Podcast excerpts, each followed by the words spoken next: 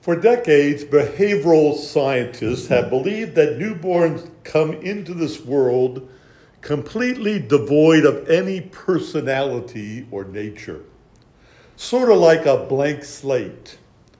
And depending upon the environment in which the child is raised, will determine the kind of person that child will become. They grow up into a loving, caring community, they will grow up to be loving, caring people. But if they grow up surrounded by hatred, crime, abuse, hardship, their environment is going to shape their lives. The environment stamps its unique characteristics on boys and girls during their developmental years. And so it's the nurture rather than the nature that forms a child's personality and values in life. But the question we want to ask and raise this morning is is it nurture or is it nature? Does a person turn to crime because, with, because within themselves, within their very nature, uh, they are evil or sinful people? Or are people basically good and turn to crime because they're surrounded by crime and by poverty? Do t- people turn to crime because of a poor family life and upbringing rather than from a flaw in the human spirit? Now, this debate was played out on the front pages of our, of our news and all over the news when years ago when we engaged in this war on terrorism. If you remember former President Bush at the time, he came out and said that he believed the terrorists were evil people. That is, at their very core their being, they were evil. And thus, to combat terrorism, these terrorists needs to, needed to be hunted down, rooted out, and brought to justice and basically annihilated. He spoke about the need for a change of heart for these people, for they are evil through and through. But he really got hit by the media and by the, uh, uh, the other side. Those on the other side of the debate believed that these terrorists were basically good people who loved their families and communities but were forced into desperate measures to gain the world's attention to the needs and inequities in this world. And some even contended that we caused these terrorist attacks. And because um, we cause them because we've not dealt with the underlying conditions that breed terrorism. Conditions like famine, hunger, the poor who see us wealthy people in the West and envy what we have. We've not dealt with the injustices and inequities in this world. And until we do so, the war on terrorism will continue. For until we eradicate world hunger, until we all share in the wealth of this world, until we educate everyone on how to be outstanding world citizens, we're not going to win this war on terrorism. For the problems in our world, the problem in our nation, and in our inner cities is environmental. It is a person's nurture, not his nature, because man is basically good, but because of environmental challenges, he becomes antisocial and turns to crime. Same debate is being waged today over gun violence and drug use and, and crime in our inner cities.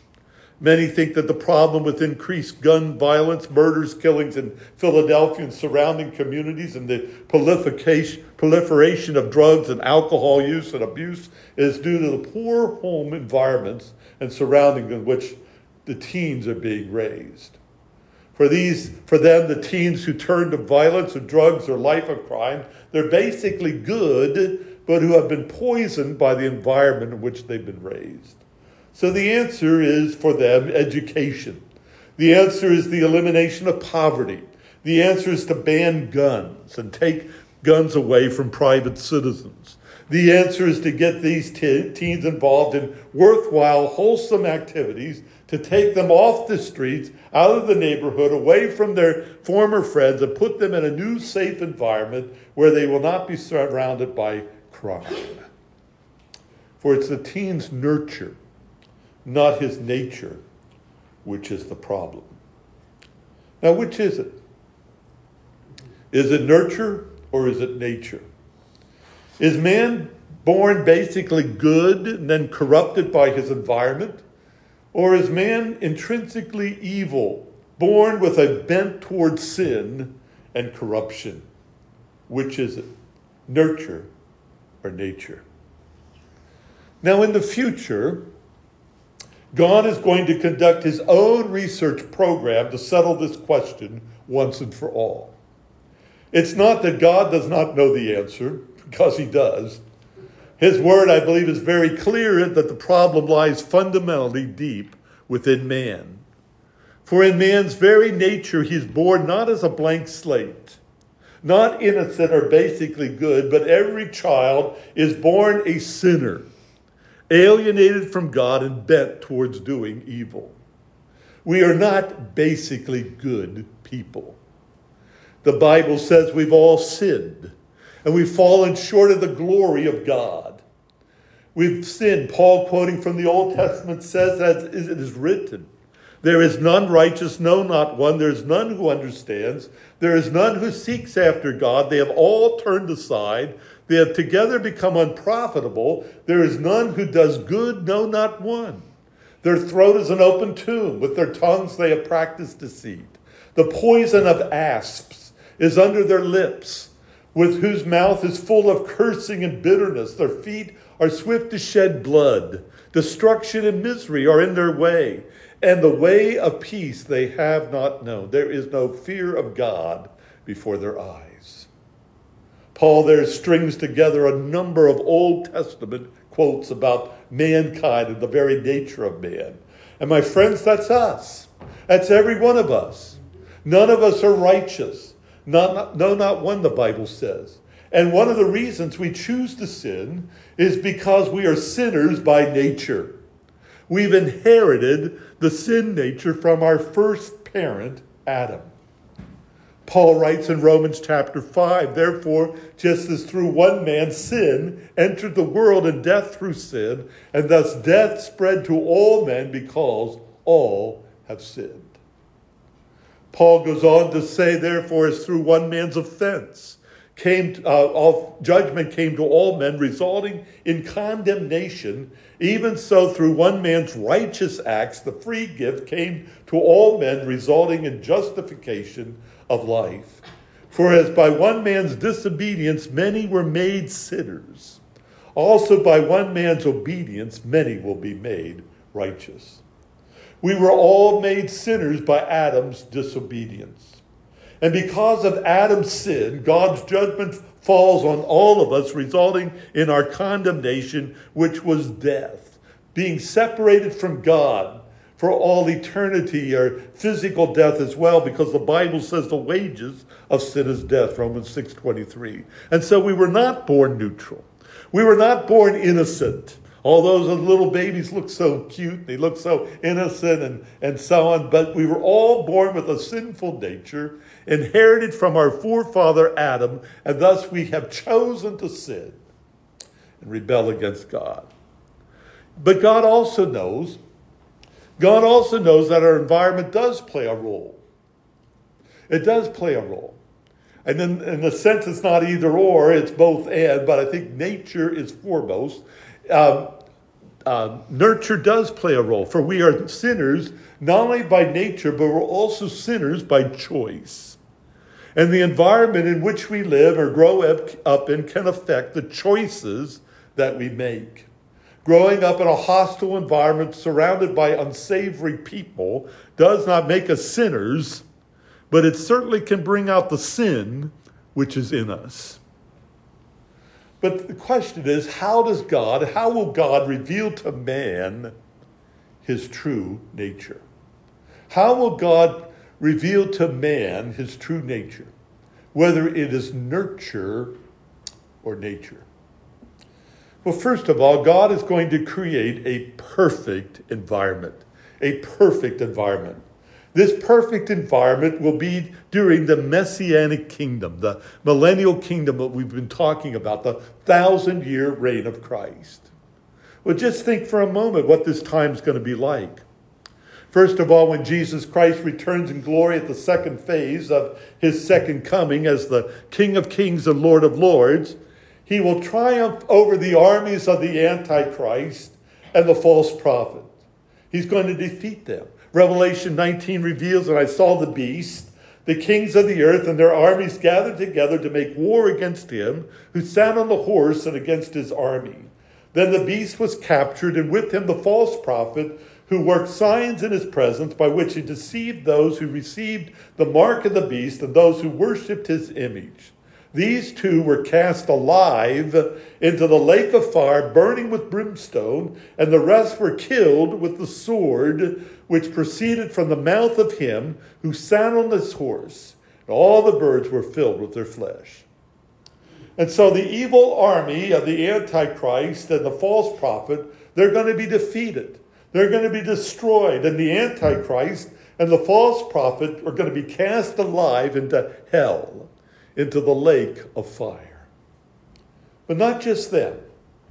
But Revelation chapter 20, verse 1, if you have your text, you can look at it. Verse 1 reveals that I saw an angel coming down from heaven, having the keys to the bottomless pit and a great chain in his hand. He laid hold of the dragon, that serpent of old, who is the devil and Satan, and bound him for a thousand years, and he cast him into the bottomless pit and shut him up and set a seal on him so that he should deceive the nations no more till the thousand years were finished. But after these things he must be released for a little while. So, the very source of evil in this world, the one who enticed Adam and Eve to sin in the first place against God and thus introduced sin into the world and into the human race and the sinful nature that has been passed on to men, man, the very source of evil is captured. He's incarcerated for the duration of the kingdom age, for 1,000 years. So that during the kingdom age, there's not going to be any external temptation, no solicitation to sin. No prompting from the spirit realm to sin. Nobody during the kingdom age is going to be able to say, the devil made me do it. Because the devil's not going to be around. He's going to be incarcerated. He's going to be locked up in the bottomless pit. As we saw in our study together, only born again, regenerate people who follow Jesus Christ will enter into the kingdom. Jesus said that unless a man is born again, he cannot enter the kingdom of God. And so a person needs to be born again.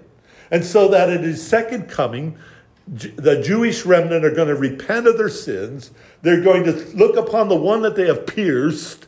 They're going to repent of their sins. They're going to embrace Jesus Christ as the Messiah and as their Savior. And he's going to enter into a new covenant relationship with them, whereby he will put his laws in, in their hearts and in their minds, write them on their hearts. He will be their God. They will be his people, and he's going to give them the gift of the Spirit who will dwell within them. They will all know the Lord. They're going to know the truth. They're going to walk in the truth in obedience to the lordship of Christ. These are mortal people that are going to enter into the kingdom. They will be joined by living Gentiles who demonstrated their faith in God by treating tribulation believers with compassion. They too will be born again and will enter into the kingdom. And so, anybody with a mortal body going into the kingdom will be born again what we would today call a born again Christian. We're going to be coming back, but we're going to have glorified bodies. We're not going to be mortals. We're going to have that glorified bodies, but they're going to be people living in mortal bodies entering into the kingdom. And children are going to be born to them during this kingdom age. Uh, they will be born into what we call today Christian homes, surrounded by people who love the Lord who are godly, who are filled with the Spirit, who are serving the Lord. They will have all the spiritual advantages of being surrounded by Christian parents and peers. But because they're mortals during the millennium, they're going to live a long, long, long, long time. Some will be influenced by not only Christian parents, but they're going to have Christian grandparents and great grandparents and great great grandparents and go all the way back, perhaps to the beginning of that thousand of years. And so they're going to have a great Christian heritage. But like children born today in Christian homes, that doesn't automatically make them a Christian. And so those born in these future messianic homes will have a choice to make as to whether they will personally accept Jesus Christ as their Savior or Lord or whether they're going to reject Him. They'll have that choice. Jesus Christ himself will be ruling at this time, as we saw. He's going to be ruling with a rod of iron. Under the kingdom law, what's sinful today will be deemed sinful in the future. The moral laws of God will be enforced so that righteousness and justice will prevail. No longer will people be oppressed by others. No longer will criminals overpower and control societies. For once in this world, there's going to be justice for all a perfect moral society, as most will give their wholehearted allegiance to Jesus Christ. During this kingdom age, poverty and sickness will basically be a thing of the past. No one will know hunger or thirst. This will be a time that will be marked by unimaginable prosperity for all the people who are alive on earth. Everyone will share in the wealth and will bring their wealth to the king in in Israel. All will be elevated to the highest standard of living possible. The world will be at peace. As the nations of this world are going to dismantle their military machines and they will no longer learn the art of war. They will no longer be a threat of terrorist attacks, gun violence in the cities will cease. Indeed, it will be a time when there will be peace on earth, goodwill towards men. Now, you would think you would think if environment is what makes a man what he is, that we should have perfect people at the end of the millennium.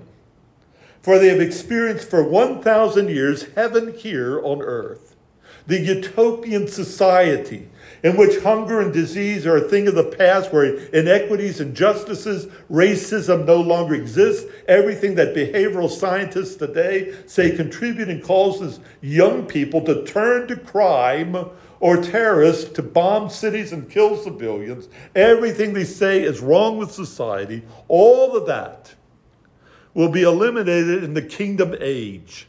For man is going to be living in a perfect environment with a perfect leader over them. But you know, into this perfect environment, at the end of the thousand year, God is going to once again introduce an evil outside influence. In other words, there's going to be the reintroduction of evil into this world. And that's indicated in Revelation 20, verse 3. Look what the text says. It says, And he cast him into the bottomless pit and shut him up and set a seal on him so that he should deceive the nations no more till the thousand years were finished. But after these things, he must be released for a little while.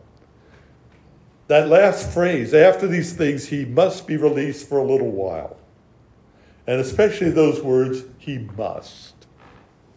The ancient text and the Greek text, that is a very forceful word, indicating that this is necessary. It's necessary. It's a necessity for Satan to be released from prison so that he can once again deceive the nations of this world. But why? Why should God allow this to happen? Certainly, if man alone was prophetically writing the history of the world and was writing the book of Revelation, he would not bring back the arch enemy after the glorious reign of Christ. The book of Revelation, though, is not the product of man's imagination, but rather revelation from God. And certainly, if man was writing this, he would have locked him up and thrown away the key, never to let him out again. But God deems it necessary, essential, that Satan be released after a thousand years. Now, why is that? Well, it's part of God's experiment. It's part of a test. Test. Mankind living in a perfect environment, he needs to be tested to prove what is in his heart. Now, two years ago, a oh, Oh, little bit, almost two years ago, we began our study on God's plan for the ages by looking at a framework for understanding the unfolding of God's program called dispensationalism. Now, a dispensation is a distinguishable economy in the outworking of God's purpose.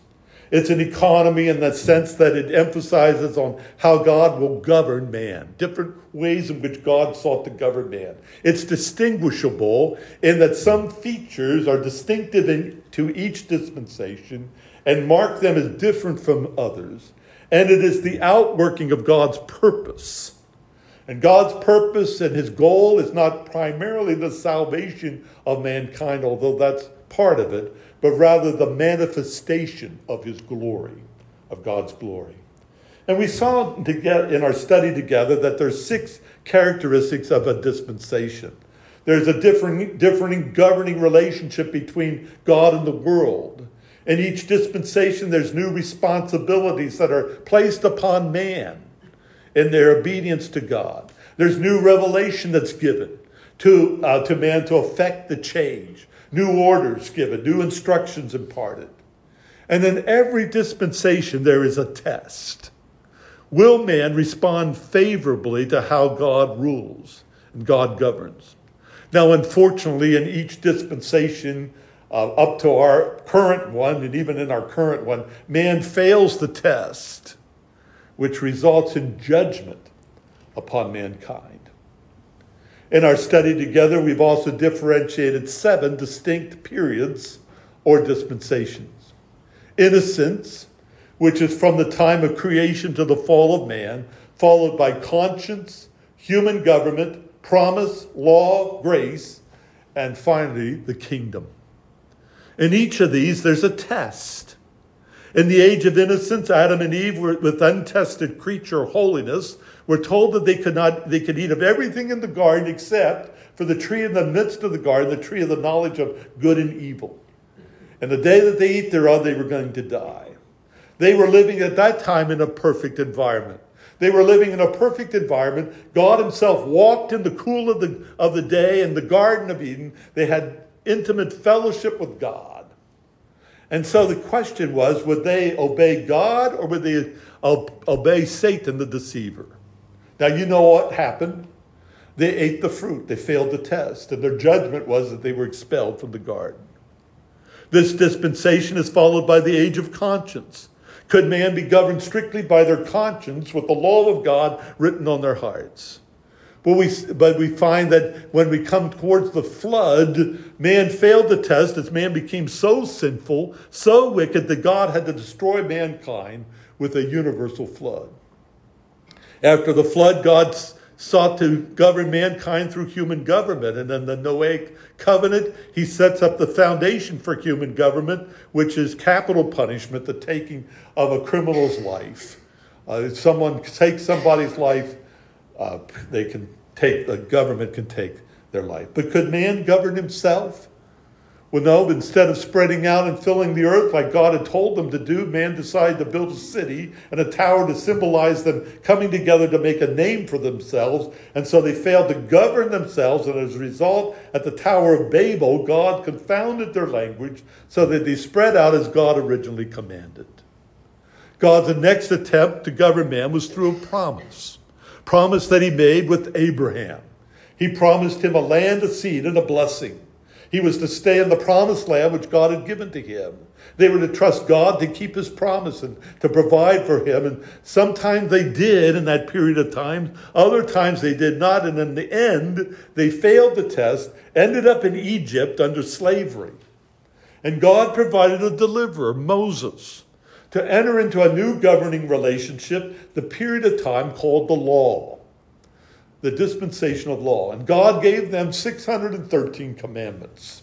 Some partially succeeded in living under the law, but no one perfectly kept it. Some refused to live by God's rules. They made their own. Many rebelled against God's standards, did just the opposite. They failed the test, and as a result, judgment came to the nation through the conquering Assyrians and Babylonians.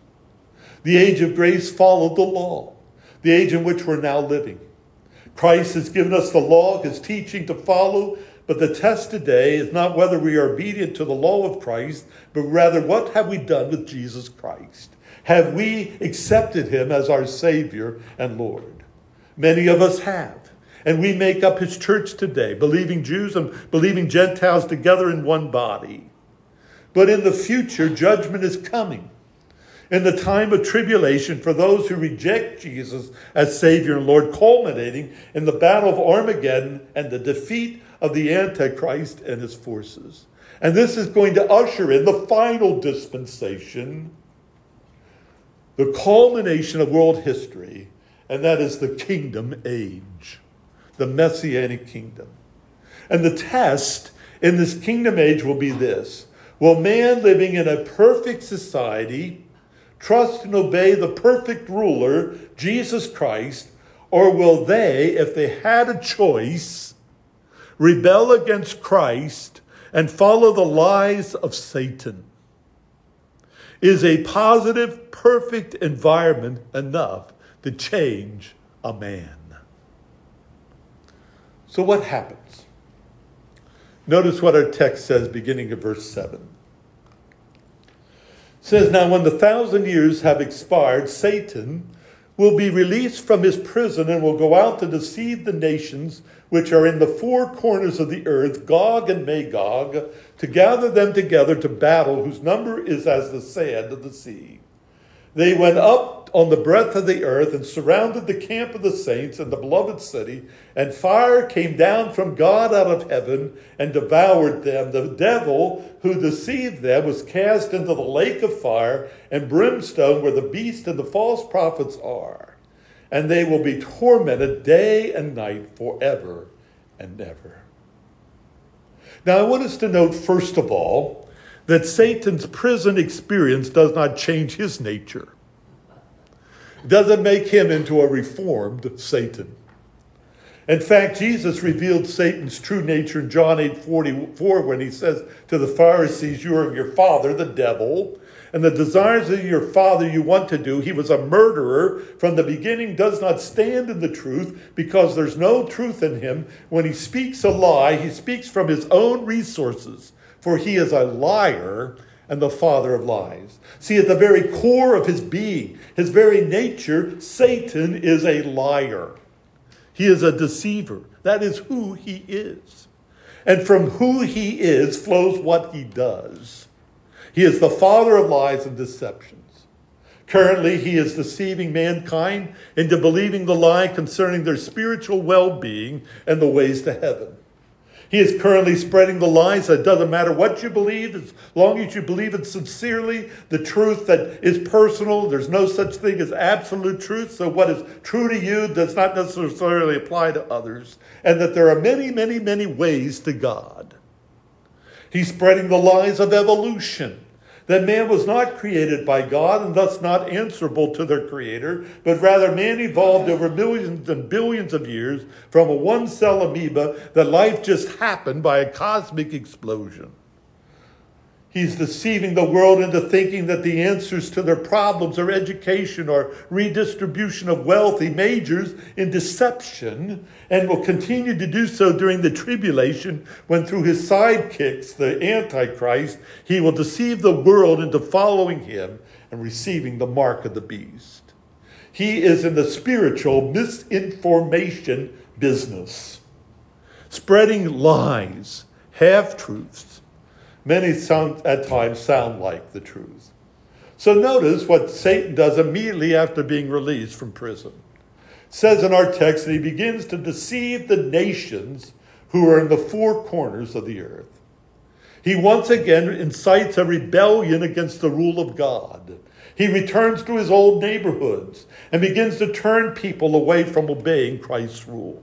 Prison does not, did not change Satan's basic nature He's the same old Satan that he was when he was incarcerated a thousand years earlier. Still a deceiver, and still an archenemy of God.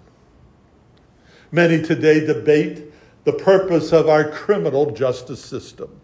Some advocate that prisons should be primarily for punishment, where others look upon them as being places for rehabilitation. Some believe that prisons should be so hard, so not, not a nice place to visit, much less spend an extended stay there. So the way to curb crime is to make the punishments t- tougher, the sentences longer, and the conditions of prisons more deplorable. Others, however, advocate just the opposite. And prisoners need to learn skills so that they can contrib- be contributors to society when they're released. They need to learn how to survive and thrive in the real world. And they need to have the comforts of home while incarcerated you know, have a TV and be able to watch TV and, and have other electronics in their cells. They need to be treated with respect and with dignity. And what they need is education to be reformed. But how well has our prison system been in reforming prisoners and making them into good citizens? Some do learn. Some do learn from their consequences and they do take advantage of the opportunities for job training and education while in prison, and when released, they're able to re enter society. In fact, my alma mater, Appalachian Bible, has a Bible college in the, in the prison down there, the maximum security prison. They just had five inmates graduate with a Bachelor of Arts in Bible. And they're, they're actually been then sent to other prisons in the, the, the uh, in the system because these are lifers. These are guys that aren't going to get out, but they're sent to other prisons to be like chaplains. So God's using, and there are people like that that have been saved and, and really get their life straightened out. And, and so it does work. But others, incarceration has just the opposite negative effect. And that is they become hardened, revengeful, can't wait to get out to get even to those that put them in prison. That's Satan. He emerges from the abyss as a hardened criminal who can't wait to get out at the end of the messianic age so that he can once again seek to overthrow the powers of God and to sound an end to God's rule over the earth, which he considers to be his domain. And so imprisonment, if anything, makes Satan more determined. But I find something else has not changed as seen in the effect that the newly freed Satan has on mankind. And what has not changed is man's basic nature of being in rebellion against God. That has not changed, even though man has been living in a perfect environment. But note again what the text reveals in verse 8. It says, Satan will go out to deceive the nations which are in the four corners of the earth, Gog and Magog, to gather them together to battle, whose number is as the sand of the sea. Those entering the kingdom initially, as I said, will all be saved, but will have unglorified human bodies with the old sin nature still intact. Their children and grandchildren and great great grandchildren will all be born with a sinful Adamic nature and thus indeed of salvation. They will have opportunities, just like in every age, either to trust and obey Christ or to choose to disbelieve and rebel against him. Many during this kingdom age will come to Christ and will be gloriously saved and become part of God's family. But many during this kingdom will feign obedience to Christ. They will be what we might call compliant going along with everyone around them in worshiping and following Jesus, but not true believers or followers of Christ. They're living in a perfect moral world, and when they do so, their old sinful nature of flesh will rebel against the limitations that Jesus Christ imposes as he rules the world with a rod of iron. They're not going to be comfortable being around all these Christ followers. They're going to begin to question Jesus' right to rule over them. In fact, Zechariah 14 reveals that the nations of the world will be required to come to Jerusalem each year to worship the Lord of hosts and to celebrate the Feast of Tabernacles.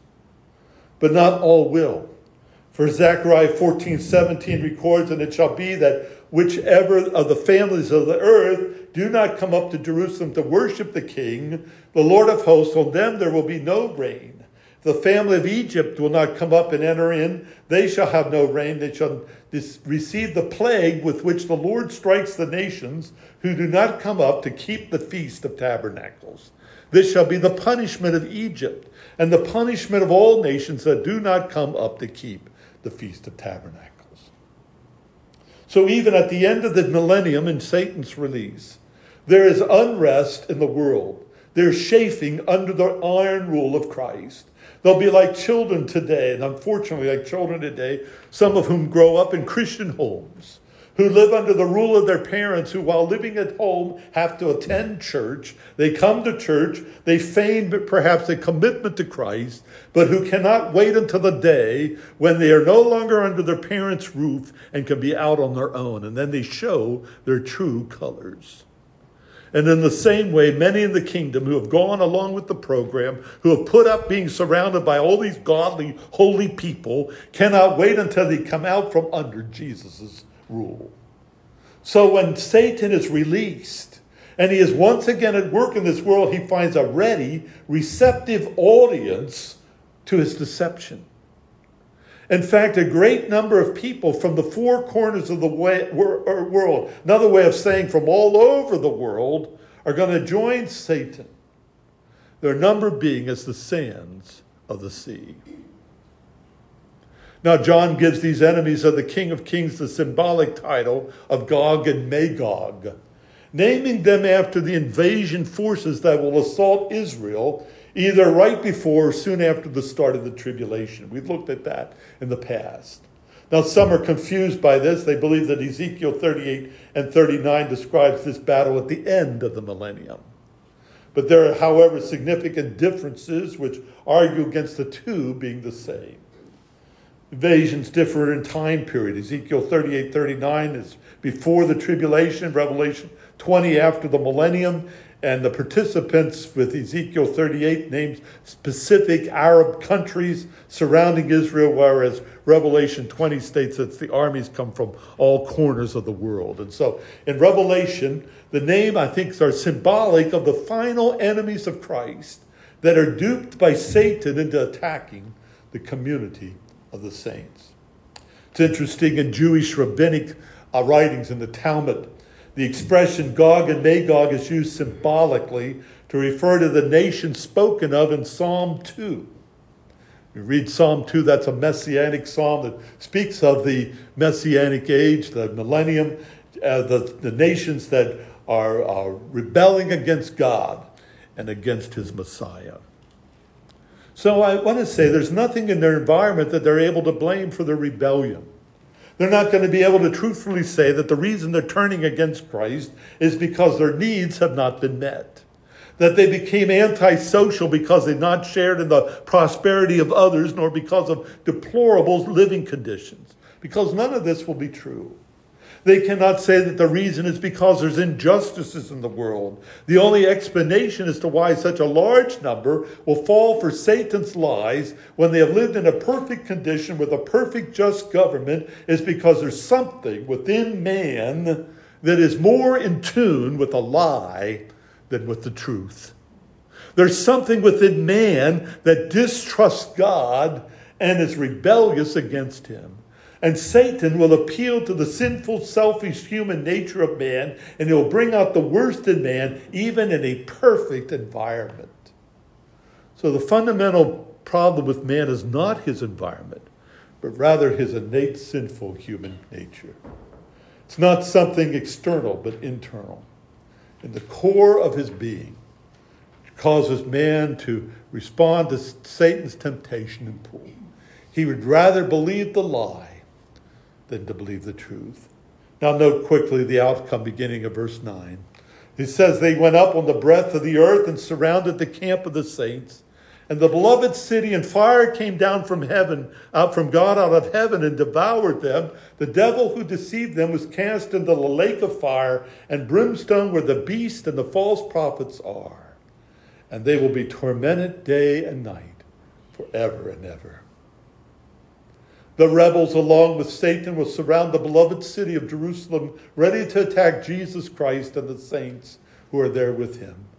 But like the Battle of Armageddon a thousand years earlier, This battle, too, will be short, one of the shortest battles on record, and will be in reality an execution rather than a battle.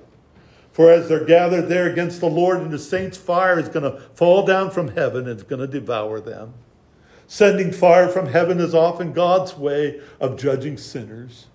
Remember God's judgment on Sodom and Gomorrah. Genesis 19:24 reveals, then the Lord rained brimstone and fire on Sodom and Gomorrah from the Lord out of, out of the heavens. So fire is going to fall from heaven on those gathered against the Lord. It's going to swiftly, instantaneously, totally destroy them. Satan's forces will be physically killed. Their souls will go into the realm of punishment, awaiting their final sentencing to eternal hell which will take place at the great white throne judgment to follow. But you know, this also marks the end of Satan's career.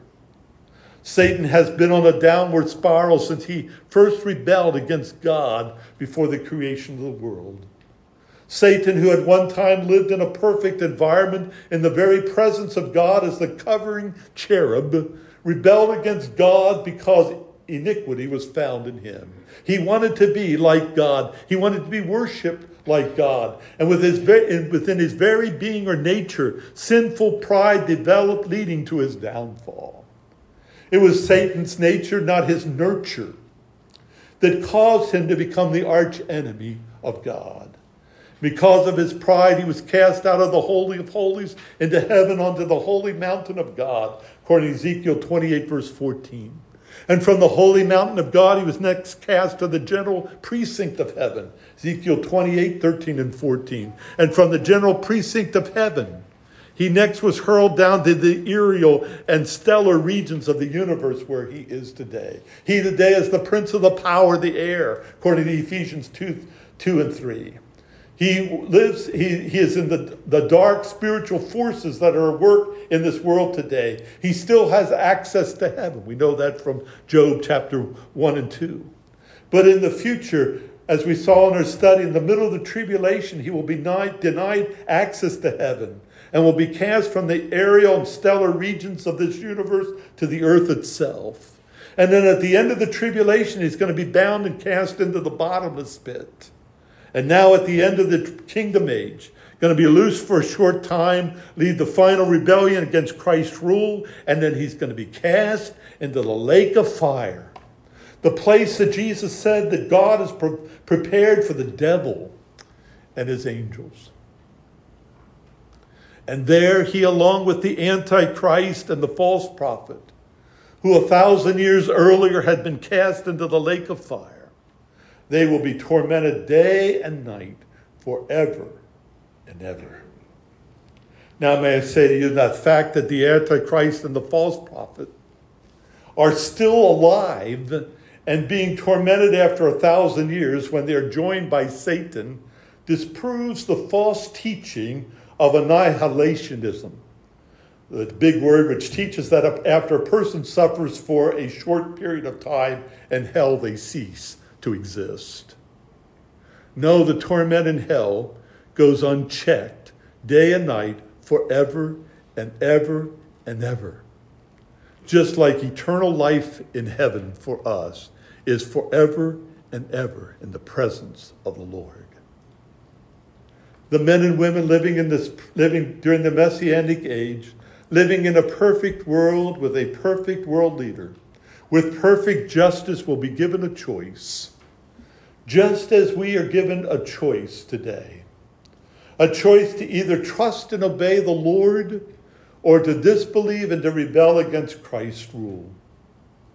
Many will choose to follow Satan in the final rebellion to their own demise, demonstrating that the problem with mankind is not in society in which they live, but in the very nature which lives in them and which responds to the call of rebellion. Now, may I say this morning in closing, there's only, only one hope, I believe, for the human race. Only one hope. It's not in education per se, it's not in the eradication of world hunger, poverty, or disease. It's not the revitalization of our inner cities. It's not the renovation of our criminal justice and prison systems. It's not even in the reformation of our churches and the restructuring of our societies. The only hope I see in the world today is transformation of life that's possible through a personal relationship with Jesus Christ. Mankind needs a new nature. We need a new nature. We need to be changed from the inside out, our lives transformed by the gospel of Christ. The Bible says, therefore, if anyone is in Christ, he is a new creation. Old things have passed away. And behold, all things have become new. The Bible reveals that when we trust Jesus Christ for our salvation, we become partakers of the divine nature. We have a new nature. God gives us a new heart. He puts a new core center of our being from which to operate in obedience to God. And as individuals, I believe, are transformed by the gospel of Christ, conditions in a community will change. And as communities are transformed, so nations are transformed, reaching the entire world. But it all begins with you and I, transformed by the gospel of Christ, changed from the inside out affecting positively the people and society environment surrounding us. So I ask us this morning do you know Christ as your personal Savior? And is your life being transformed by the gospel of Christ? For my friends, I believe that is the only hope, the only hope for our world today.